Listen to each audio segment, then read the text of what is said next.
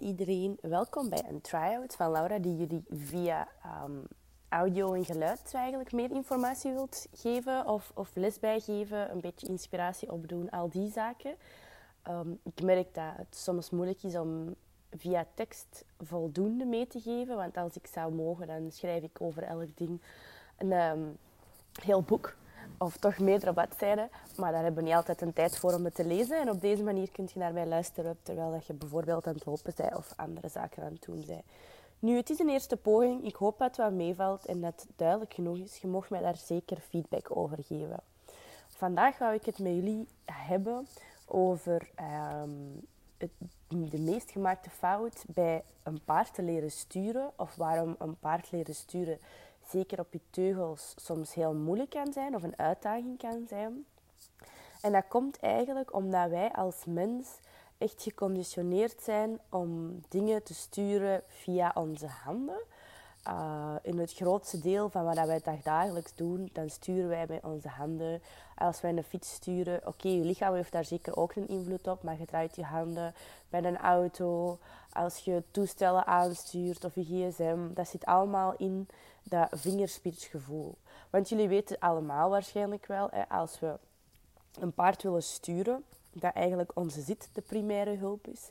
Primaire hulp wil dan eigenlijk zeggen dat dat hetgeen is dat we als eerste gaan gebruiken. En als ons paard daar niet op reageert, dan gaan we eigenlijk onze secundaire hulpen inzetten. Wat dan onze uh, handen zijn en onze benen en een target stick of een zweepje om het duidelijker te maken waar we naartoe willen gaan. Um, een beetje aan kijken. Dus dat zijn onze primaire hulpen, maar onze handen, onze handen zijn secundair. Nu, we kunnen onszelf dat niet altijd afleren, dat we in momenten van nood uh, of onderbewust naar onze handen toegrijpen. Dus eigenlijk vind ik het zelf niet zo slecht om toch ook je paard supergoed op die secundaire hulp van je handen te reageren. Naast het feit dat we dan, als we willen sturen, ook nog eens eigenlijk een heel goed gevoel van timing moeten hebben. Dat wil eigenlijk zeggen, een paard heeft verschillende soorten gangen. Stap is een viertakt. Op vier verschillende momenten verlaat de voeten de grond en die landen op andere momenten. Stap is een, draf is een tweetakt en galop is een drietakt. En eigenlijk als je een paard wilt sturen, dan moet je een voet dat gaat vertrekken meesturen. En ook de juiste voet dat gaat vertrekken. Want als we, stel je voor, we zijn rechtdoor aan het gaan en we willen naar rechts afdraaien, dan kunnen we beter naar rechts afdraaien als ons rechter achterbeen gaat vertrekken want daarna vertrekt ons rechtervoorbeen en dan heb je je linkerachterbeen en je linkervoorbeen. Dat is gemakkelijker voor dat paard als je dat visualiseert of zelf uitprobeert. Dat als je naar rechts zult afdraaien, of het dan gemakkelijker is als je je rechterbeen eerst opzij zet of als je je linkerbeen eerst gaat draaien. Dan ga je voelen als je je linkerbeen eerst wilt draaien, dat dat wat twist in je heupen dat kunnen die paarden dan eigenlijk voelen in hun schouders of in hun eigen heupen ook. Nu, timing, dat is super belangrijk, maar gewoon ongelooflijk moeilijk om te creëren. Al die mannen dat je fantastisch goed ziet rijden op hun paard, die hebben uren en uren en uren op gelongeerde paarden en al die zaken gezeten om perfect te leren voelen wanneer welke voet gaat vertrekken. Um, en daar ook nog eens op te kunnen reageren. Want je moet dan nog niet bewust zijn, al enkel van wanneer dat die voeten vertrekken. Je moet dan ook nog eens zonder eigenlijk na te denken, daar een beweging op kunnen initiëren. Want als er nog een denkfase tussen zit, dan gaat je sowieso later zijn en dan gaat je timing te laat zijn. Dus het blijft een ontzettend belangrijk aspect.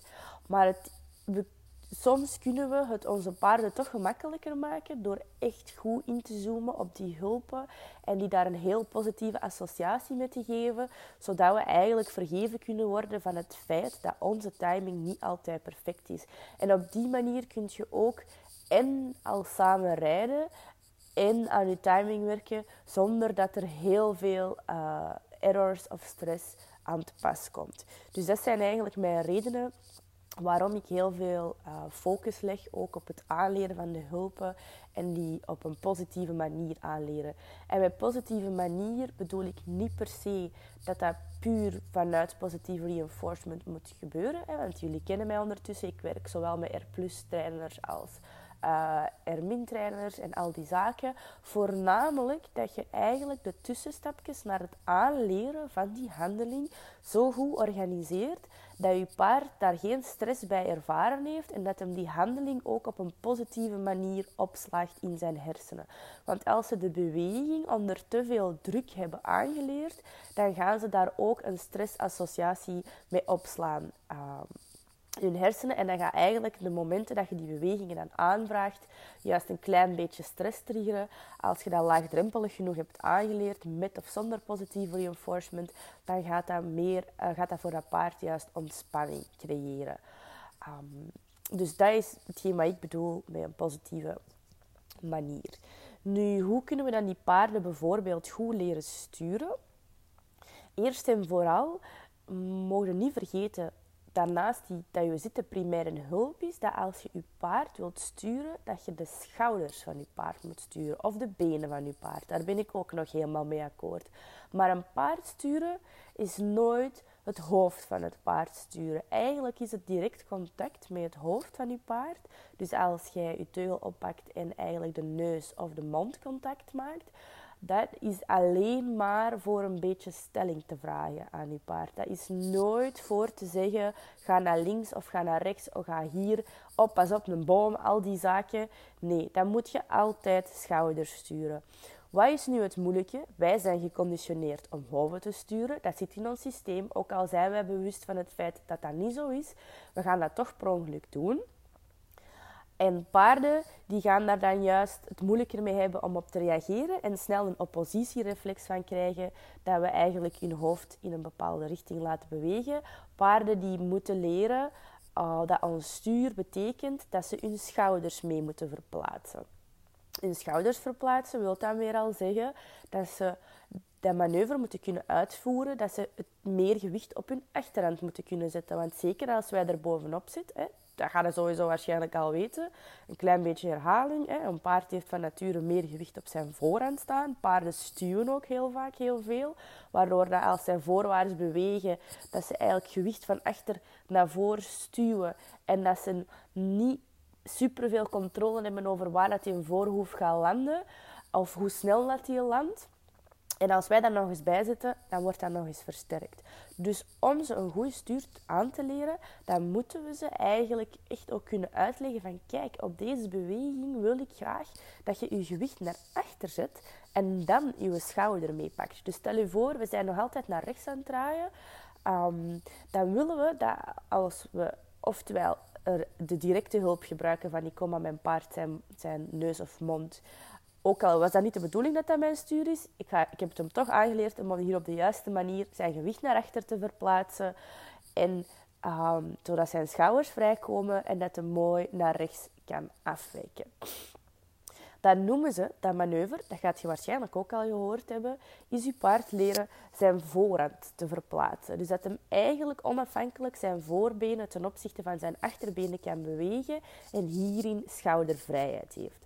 Normaal gezien gaan we voorhand altijd verplaatsen via de zogenaamde indirecte druk.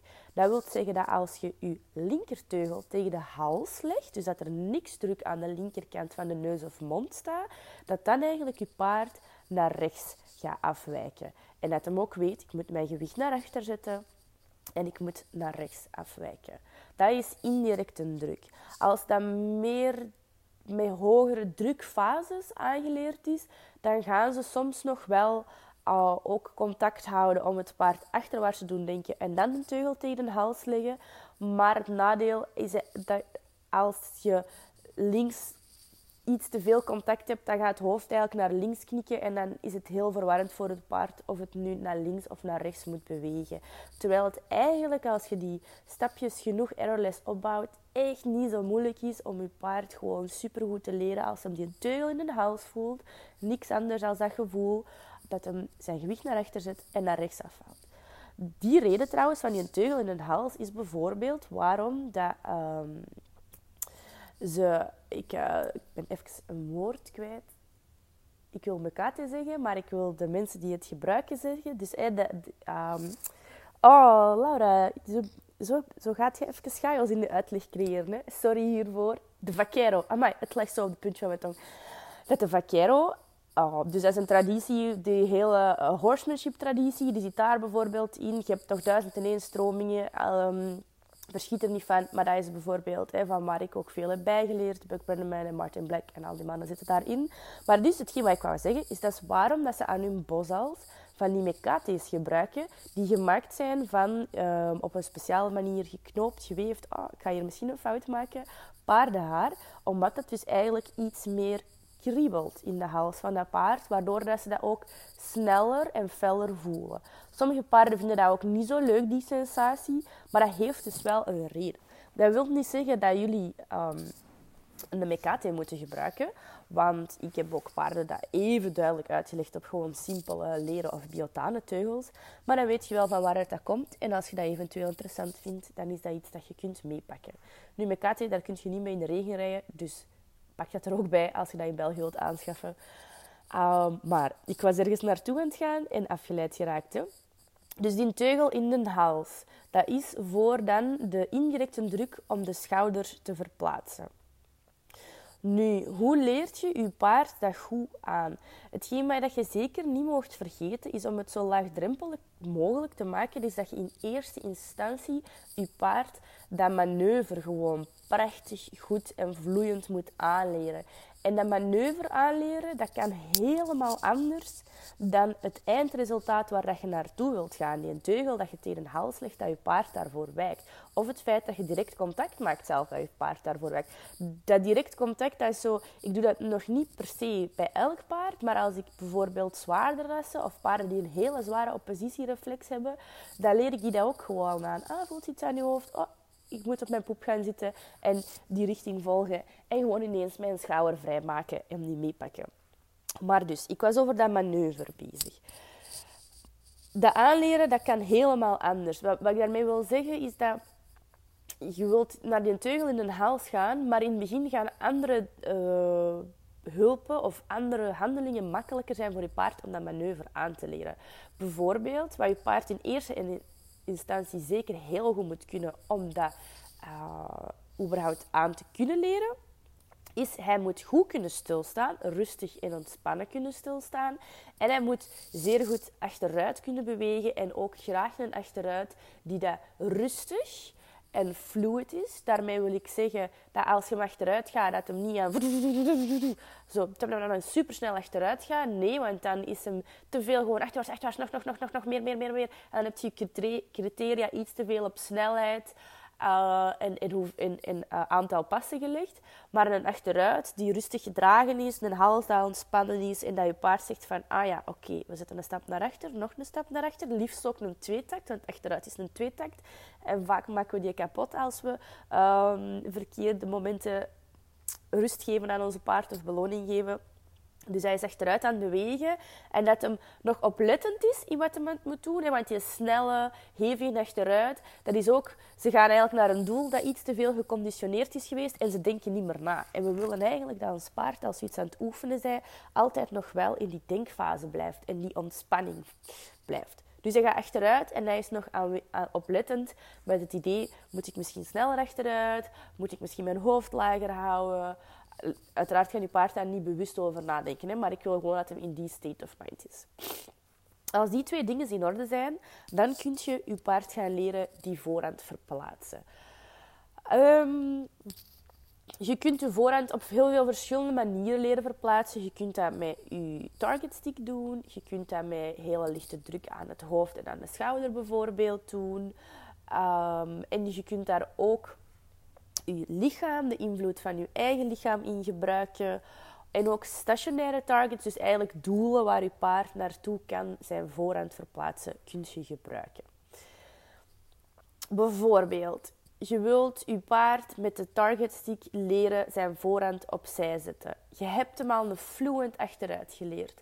Dan heeft hem nodig dat hem naar een target stick met zijn hoofd toe kan bewegen. Dat ga ik niet helemaal uitleggen hoe dat, dat moet hier, want anders ben ik in de plaats van uh, een hele boek aan het schrijven, een heel uur uitleg aan het geven. Ik ben mij aan het proberen in te houden. Maar dus je kunt je paard leren met zijn hoofd richting die target stick bewegen. Dat hem zelf weet dat hij het niet moet aanraken, maar dat hij er wel naartoe mag gaan. Des te beter dat je het maakt, en heeft die paard daar ook nog eens stimuluscontrole op of communicatie op, dat hij weet wanneer hem al dan niet richting die target stick moet bewegen.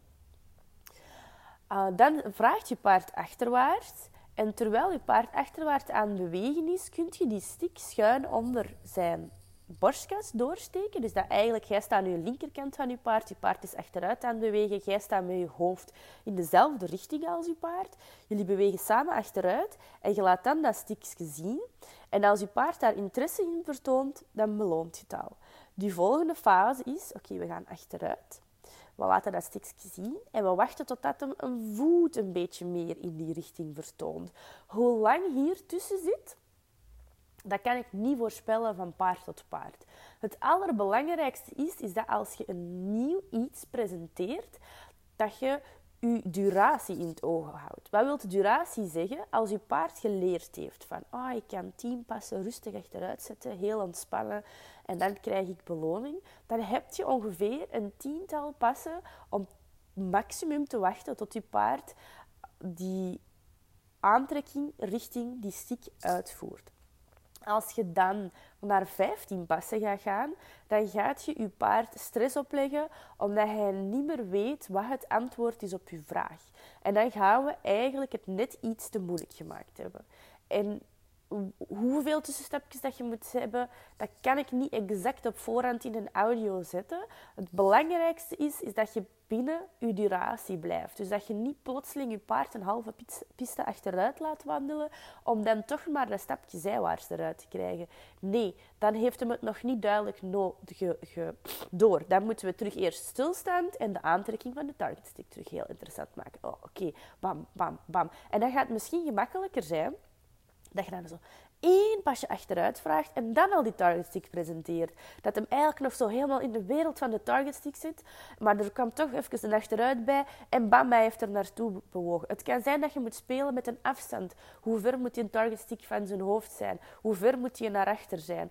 Uh, dat zijn allemaal verschillende criteria of aspecten dat je in je hoofd moet meenemen elke keer als je een vraag aan je paard hebt gesteld van oké, zou ik het misschien zo of zo gemakkelijker kunnen maken voor mijn paard? Maar allerbelangrijkste blijft binnen die duratie dat hem gewend is.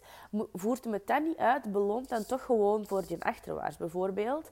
Dat je dan zegt, oké, je bent nog goed met mij aan het meewerken. Je hebt nog um, gedaan wat ik vraag. Je hebt geen stress gekregen. Dat is geen probleem. Je krijgt toch je rust of je beloning erbij. En dan moet je nadenken, oké, hoe kan ik het anders aanpakken? Je moet niet twintig keer na elkaar natuurlijk met je sticker bij gaan belonen voor een achterwaarts in de plaats van, van een voorhand of een eerste stap richting de voorhand verplaatsen.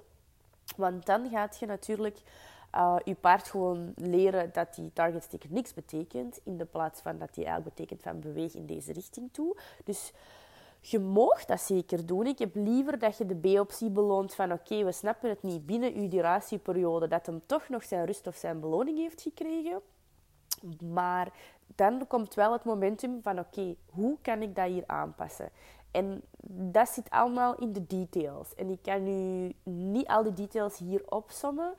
Dat is ook het leer, hoe meer dat je elkaar gezien hebt, hoe meer dat je al met dat paard gewerkt hebt, hoe meer dat je naar video's gekeken hebt en al die zaken, hoe makkelijker dat, dat wordt om te herkennen van, ah ja, juist, ik heb deze een beetje te veel dit of dat gedaan. Dus als ik dan naar zo'n filmpje kijk, dan kan ik vaak wel al snel zeggen van, ah ja, oké, maar uw stick zit te veel daar, te hoog, te laag, is vaak ook een probleem. Want dan moeten ze naar beneden duiken en dan ga je gewicht helemaal terug uh, op hun voorhand staan en dan kunnen ze de beweging dat je vraagt eigenlijk niet uitvoeren. Um, maar dus ik kan daar geen lijst van geven. En dat is iets waar dat je uh, je eigen tijd in moet geven om handig in te worden. En dat is exact ook de reden waarom ik uh, intensievere trajecten geef. Zodat je daar wat in geboost kunt worden om al die criteria en al die linken sneller te zien in, het, uh, in je shapingsproces bij je paard eigenlijk. Oké, okay, zie dat ik al aan 20 minuten zit. Ik hoop dat jullie het nog interessant vinden. Um, ik ga naar de volgende stap, hè. dat ga je er toch in van 40 minuten worden of zo. Dus ik had dat met dat stickje uitgelegd. Allee, de target stick. Je kunt ook bijvoorbeeld zachte drukpunten gebruiken. Dan moet je in het begin zien dat als je bijvoorbeeld de kaak van je paard aanraakt, dat je paard snapt dat hem dan zijn hoofd in de tegenstelde richting moet flexen. Dus ik sta weer aan de linkerkant van mijn paard. Ik raak zachtjes zijn kaak aan. En dan wil ik dat mijn paard geeft aan die druk. Uh, of dat gevoel zelf. Want die druk, het is dan, ik, ik gebruik sowieso niet stijgende druk. En dus aan het gevoel, of sowieso, hangt van de klant af, maar persoonlijk is dat mijn voorkeur. Uh, ik, ik, ben daar ook in gevarieerd. Hè. Maar, oké, okay, afwijken. Dus je raakt dat aan. En dan moet je paard eigenlijk loslaten richting rechts ik ga even niet helemaal uitleggen wat daar allemaal de tussenstap is van, maar hij heeft dat sowieso wel nodig. Dus als hij snapt van, ah, ik word hier aangeraakt, oh, ik moet eigenlijk iets meer naar rechts kijken.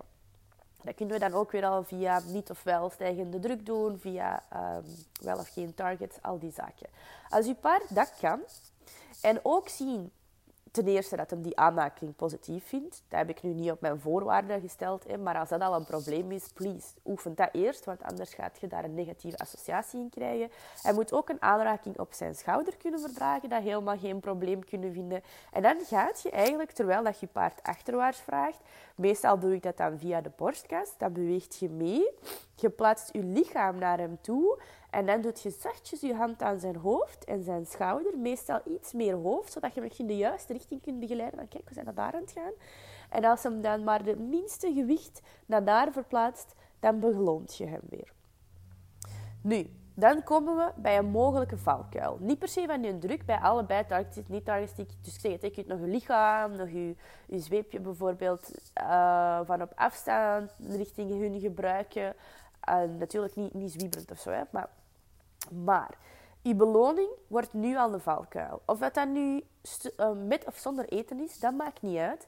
Maar je gaat moeten oppassen voor je loop. Wat wil dat zeggen? Dus je hebt je paard achterwaarts gevraagd, één stapje opzij, of het idee van een stapje opzij laten zitten. En dan zeg je, oké, dat is goed. Maar dan moet je zien, je mocht zo één of twee keer zeggen, oké, dat was goed en ze gewoon belonen. Daarna gaat je heel snel over moeten gaan. Van je bent achteruit aan het gaan, je vraagt dat stapje opzij. En dan kun je bijvoorbeeld je brugsignaal al wel geven, maar je vraagt toch nog één stapje achteruit. Want anders gaat je paard in die handeling, na je beloning, al terug naar voren vallen. Of tijdens je brugsignaal praktisch. Omdat dat echt niet makkelijk is voor hem. En als je dan dat te veel rust of, of brugsignalen geeft, dan gaat dat eigenlijk een deel van de oefening vallen. Want ik moet half naar voren, mijn benen daar zetten en dan krijg ik iets. Nee, en ook hetgeen wat na je brugsignaal gebeuren, gebeurt, wordt nog steeds versterkt door het voer dat je geeft. Of de rust dat je geeft, of de kriebels dat je geeft. Dus je moet dan weten, oké, ik vraag hem achteruit, ik vraag hem één stapje opzij. Dan geef ik mijn signaal van oké, deze was hetgeen wat ik wou dat je doet. En dan vraag ik hem gewoon nog zachtjes achteruit. Als deze al heel moeilijk is voor je paard, dan weet je, ah damn, tijdens het verplaatsen van die voorbenen naar rechts, heeft mijn paard eigenlijk al superveel gewicht terug van voor op zijn, zijn voorbenen gekregen. Ik moet hem stap voor stap helpen met um, dat gewicht hiervan af te kunnen houden. Dat kan zijn dat we dan iets meer achteruit nodig hebben, iets trager achteruit nodig hebben, dat je je handeling, je vraag iets trager moet stellen, of dat je misschien na je vraag, terwijl dat je die nog maar aan het stellen bent, al eigenlijk je een andere cue van de achteruit erbij moet geven. Want je kunt op twee plaatsen tegelijkertijd zijn met je handen, afhankelijk van wat je als hulpmiddel gebruikt. Is dat soms moet je nog een extra cue voor je achteruit erop zetten of niet, maar je kunt dat. En dan ondersteunt je paard daarin. Je geeft je brugsignaal, je vangt dat op dat hem ondertussen naar voren valt en je beloont dat. En dan zie je dat dan eerst je paard onafhankelijk wordt van die ondersteunende achteruit in de voorhand verplaatsen. Dat je paard perfect kan twee stapjes achteruit, een stapje voorhand, terug een stapje achteruit. En dan pas mocht je meerdere stappen voorhand gaan vragen. Dus het volgende proces wordt dan achteruit, voorhand verplaatsen, terug achteruit. Voorhand verplaatsen, terug achteruit. Dat wordt zo'n dansje. Totdat je het idee hebt van, hmm, ik denk dat mijn paard wel echt goed bezig is met hoe dat hem zijn voorbenen verzet. In het begin maakt dat voor mij zelf niet zoveel uit of dat ze voor of achter kruisen. In de horsemanship hebben ze graag dat ze voor kruisen, maar dat heeft gewoon te maken met uh, de cowturns dat ze gaan maken. Dat ze dan in de juiste galop kunnen aanspringen in de andere richting en al die zaken. Uh, dus ik vind persoonlijk dat je daar niet druk in hoeft te maken, maar je mocht er naar kijken. Dus ik was aan het zeggen achteruit, stapje voorhand, achteruit, tot het momentum zich aanvoelt van, hmm, kan ik misschien twee stapjes voorhand vragen? Gaat dat goed? Dan kun je dat stilletjes aan opbouwen naar achteruit, twee stapjes vooruit, achteruit, achteruit, drie stapjes vooruit, achteruit. Of achteruit twee stapjes, achteruit twee stapjes. Even kiezen, excuseer daarvoor. Chance dat jullie niet echt voor mij zitten. Maar je ziet, we zijn dus eigenlijk al een hele tijd bezig met dat paard die beweging praktisch aan te leren. Kunt je je voorstellen van al diegene, de opties die ik nu heb meegegeven, dat het eigenlijk mis kan lopen voor je paard, dat dat niet ideaal is, dat dat op je teugelhulpen gebeurt. Want dan zijn we heel veel ruis en chaos op ons teugelhulp aan het zetten, die dat we achteraf er terug willen afhalen. Dus ook een teugelhulp is beperkt, waardoor dat, zonder dat je het zelf al wilt, je druk veel sneller, veel groter gaat worden. Omdat als we dan alleen maar ons paard achteruit kunnen zetten door onze teugel onderaan het hoofd, ja, dan gaan we daar misschien al meer in moeten opvangen. Terwijl dat als we dat aan de borstkas doen, dat dat er supergoed op staat. Dat is letterlijker voor dat paard, een borstkas, dan een hoofd om achteruit te bewegen. Want een hoofd, daar kunnen ze gewoon uh, in een atlas vastzetten of gaan overbuigen in hun hals. Een borst is letterlijker. Dan snappen ze oh, achteruit. Dus dat is makkelijker om ze gewoon in bij te staan om de beweging uit te leren. En dan ga je beginnen zien van oké, hoe snel kan dat, dat je dan bijvoorbeeld dat eerste stapje achteruit eraf af laat vallen. Wanneer dat, dat wel en niet nodig is. En je shape dat daar rustig tussenuit, totdat je paard een paar stapjes zijn voorhand kan verzetten. Van mij moeten die ook geen volledige spin kunnen doen, maar toch wel een viertal pasjes, mooi gecontroleerd. Vergeet ook niet dat dat fysiek best zwaar is voor je paard. Dus drilt dat ook niet om die redenen, want dan gaat hem spierpijn krijgen en dat is ook alweer een negatieve associatie voor je paard. Maar wat ook negatief is, is dat je dat maar om de vier weken gaat oefenen, want dan geeft je hem eigenlijk nooit de capaciteit om daar fysiek handiger in te worden in die oefening uit te voeren. Dus houdt daar uw balans in. Nu kan ons paard dus zijn voorhand verplaatsen. Hij kan de beweging uitvoeren. Hij kan dat goed uitvoeren. We hebben voorkomen dat hij in de hulpen is gaan hangen of dat hij negatieve associaties heeft gecreëerd met de hulpen die we uiteindelijk willen gebruiken. Dan kan het moment aanbreken dat je je teugels erbij gaat pakken. Hoe zet je nu een signaal voor een beweging van de ene hulp naar de andere hulp op? Ik ga dat misschien later nog eens uitgebreider uitleggen, maar ik ga daar nu al zeker eh, een goed voorbeeld van geven. Um, om gewoon te beperken dat ik een audio van, van, van een uur aan het maken ben. Maar hoe gaat je dat doen? Je, moet, je, laat eigenlijk, je doet de teugels aan, je hangt die over je paard. Je kunt ook een nekroop aandoen als je dat wilt, bijvoorbeeld. En dan, ten eerste, of ten tweede, moet je zien dat je paard ook wel een achteruit heeft op die teugels. Ook al zei ik er juist, zo leert je daar niet aan. Of dat is niet het beste om in uh, hulpsituaties te gebruiken. Hij moet het wel kunnen in dit stadium. Ik ga niet uitleggen hoe dat, dat moet. Dat zal ik in een andere audio doen. Um, maar je paard moet een achteruit op die teugels hebben. Dan kun je... Even de teugel rond zijn hals hangen. Ik ben aan het proberen duidelijk te visualiseren. Hè. Dan kun je eigenlijk je gaat eerst met de teugels zien en de hals eraan, kan mijn paard de beweging nog uitvoeren. Hm, is dat niet hetzelfde, dan gaat je dat probleem er eerst afhalen. Is dat wel hetzelfde, dan kun je de games laten beginnen. En dan ga je eigenlijk die teugel wat van je paard zijn hals halen, die linkerteugel dan, hè, want je wil nog altijd naar rechts bewegen. En dan uh, vraagt je je signaal voor je voorhand te verplaatsen. Dus stel je voor als mijn signaal voor de voorhand te verplaatsen het aanraken van die schouder is, dan neem ik mijn teugel in de linkerhand en dan uh, met mijn rechterhand ga ik dat dan op de schouder van het paard leggen. Als het paard aan de voorhand aan het verplaatsen is, ga ik de teugel tegen zijn hals leggen en op dat moment mijn brugsignaal of mijn signaal voor de pauze geven. Zodat hem eigenlijk in die beweging die teugel voelt En dan, bam, die associaties worden samengelegd. Als ik dat een paar keer heb gedaan, dan begin ik andersom. Ik pak mijn teugel van mijn paard zijn hals af. Ik laat mijn rechterhand ontspannen hangen. Ik leg met mijn linkerhand ga ik naar mijn paard zijn hals toe. Ik leg de teugel tegen de hals. Reageert hij niet, dan ga ik zachtjes zijn schouder aanraken om te laten zien van kijk, dit is voorhand verplaatsen.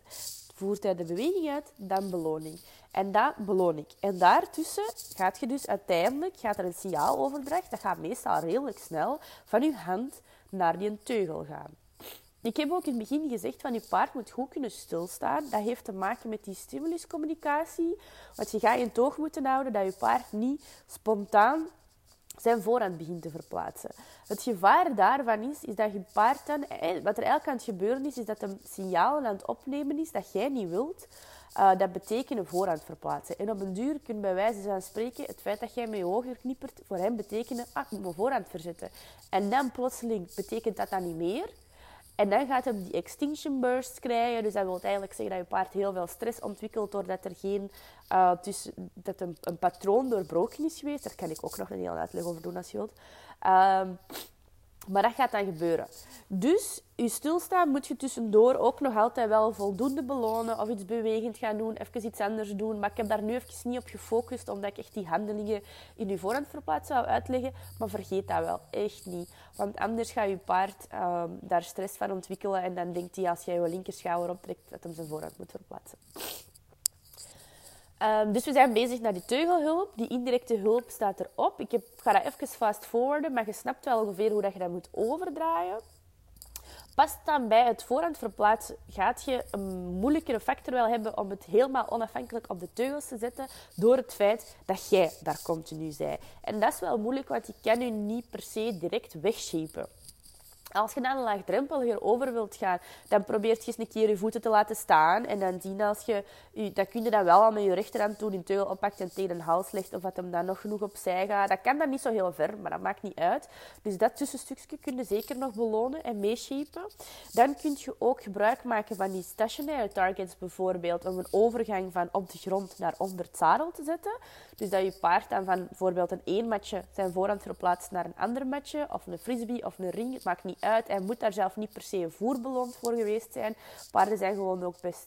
Hè, die kunnen dat zien en die kunnen dat voelen en al die zaken. Dus dan pak je die mee in hun systeem. Dat kun je gebruiken. Of wat uiteraard ook heel laagdrempelig is, is dan een, iemand die je één of twee sessies komt helpen. Die dan in het begin, als jij erop zit en die teugel tegen een hals legt, dat die dan eigenlijk op de grond die je schouder kan aanraken. Hop, oh, hij doet dat goed perfect. Of misschien zelf beginnen vanuit je schouder. Heel hard, de teugels niet eens vast, maar het is al raar, je hebt al de mens bij. Dat is alweer al een context shift. Oké, je kan het perfect met de mens op zijn rug. Oké, volgende fase. Gaat het dan vanuit dat jij je teugel tegen de hals legt? Je hulppersoon legt zijn uh, hand op de schouder om zeker geen stress te uh, veroorzaken. Oké, dat gaat geen probleem. Je hulppersoon gaat een meter verder staan. Je doet dat nog een keer. Teugel tegen de hals. Oh, hij doet het. Het is goed. Je beloont het. Hij doet het niet. Je roept de hulppersoon. Altijd belangrijk dat je zegt wie van de twee dat er gaat bridgen en uh, wie van de twee dat de leiding heeft. En dan leg je de hand tegen de teugel. En zo kun je die persoon verder en verder wegshapen. En dus die hand kan evengoed ook een target stick zijn dat er onderdoor komt. Waardoor je paard perfect kan leren zijn voorhand verplaatsen. Zonder heel veel, met veel, heel veel achteruitgezet te zijn geweest. Of veel negatieve associaties op je teugels te hebben. In heel dat proces altijd die garbage behavior in toog houden. Dus dat je paard niet bijvoorbeeld begint te zwaaien met zijn staart wanneer dat je de manoeuvre vraagt, wanneer dat je brugsignaal geeft, wanneer dat het manoeuvre aan het uitvoeren is. Want dat gaat allemaal versterken, die negatieve emotie. Toch zeker als je met voerbeloning werkt. En als hem dan, daardoor gaat hem de verkeerde spieren aanspannen en het manoeuvre moeilijker maken. Als dat lukt, dan kun je ook hetzelfde gaan doen met je directe druk als je dat zou willen. Zodat als je in geval van nood je teugel vastpakt, dat je paard weet, oh, gewicht naar achter zetten, schouder meepakken. En dat ga je eigenlijk via dezelfde weg doen. Je kunt dat van onder het zadel doen als dan perfect je indirect een teugel erop staat, je linkerteugel dat je tegen de hals legt. Dan kun je op het moment dat hem dat manoeuvre aan het uitvoeren is, je rechterteugel aanraken, wel met directe druk, dus op de mond of neus, en dan daar een beloning voor geven. En dan vertrekt je vanuit je rechterteugel, snapt het niet, gebruikt je linkerteugel, hop, en je gaat zo verder. Dus je hoort hier al wel in mijn verhaal dat voornamelijk weten wat moet, wanneer snapt mijn paard het niet, wat moet ik dan doen, welke tussenstap kan ik gebruiken. Dat maakt het zo belangrijk. Gewoon niet dezelfde stap van de ladder blijven gebruiken tot je paard het snapt. Want dan gaat hem gewoon heel veel fouten maken, heel hard beginnen zoeken. En dat brengt veel spanning rond die handeling op. En ook spanning op het moment dat jij onder het zadel bij hem zit. En ja, je kunt een paard dat perfect uh, met druk en releases aanleren. Maar het probleem is, wij zijn zo handig niet. En dat is de reden waarom ik dat er tussenuit heb gepakt. Of dat ik toch die aanpak voor een stuk heb veranderd. Omdat je heeft een beste horseman, mijn paard, of weet ik welk paard, die leert hij dat direct, maar die heeft gewoon epic goede timing. En wij moeten in die skill leren voelen. Hoe voelt dat überhaupt als een paard zijn voorhand verplaatst onder zadel? Dat wist ik in het begin ook niet, dus ik wist zelf niet wanneer ik moest releasen. Um, dan zet je te traag, val ze te veel naar voren, pak je teugels te veel op, dan gaan ze overbuigen. Heb ik met de skip ook gehad, dan werkt je achteruit niet meer. En daardoor gaat je toch, zonder dat je het zelf wilt, te veel uh, stress linken aan die handeling zelf. Dus dat is mijn reden voor dat ik het op die manier doe. En dat is ook de reden waarom ik jullie graag zo onafhankelijk mogelijk van mij maak en zo bewust mogelijk van je shapingproces. Omdat als je al die kleine stapjes ziet en die oorzaken, dat je zo weet, ah, daar is mijn paard met zijn staart aan het zwaaien. Des te makkelijker en plezanter en leuker dat dat is om je paarden dat ook allemaal aan te leren. Oké, ik denk dat ik alles heb gezegd. Ik ga nog eens even snel spieken op mijn overzichtje. Ja, voilà. Ik hoop dat jullie het interessant vonden. En als je nog een vraag hierover hebt, laat mij dat maar zeker weten. Uh, vond je het leuk, dan mocht je dat ook zeker laten weten. Uh, want ik ben dan nu dus nog aan het experimenteren of mijn audio's duidelijk genoeg zijn voor jullie. Of jullie dat interessant vinden of niet. En dan weet ik ook of ik er wel of niet meer ga maken. Uh, allee, niet als dreigement, uiteraard niet. Hè? Maar gewoon, het is plezant om te weten dat jullie er ook effectief iets aan hebben. aan een tijd dat ik eraan spendeer natuurlijk. Oké, en als je nog een onderwerp hebt, dan mocht je mij dat ook altijd graag sturen. In elk geval al heel veel liefs en tot een volgende keer.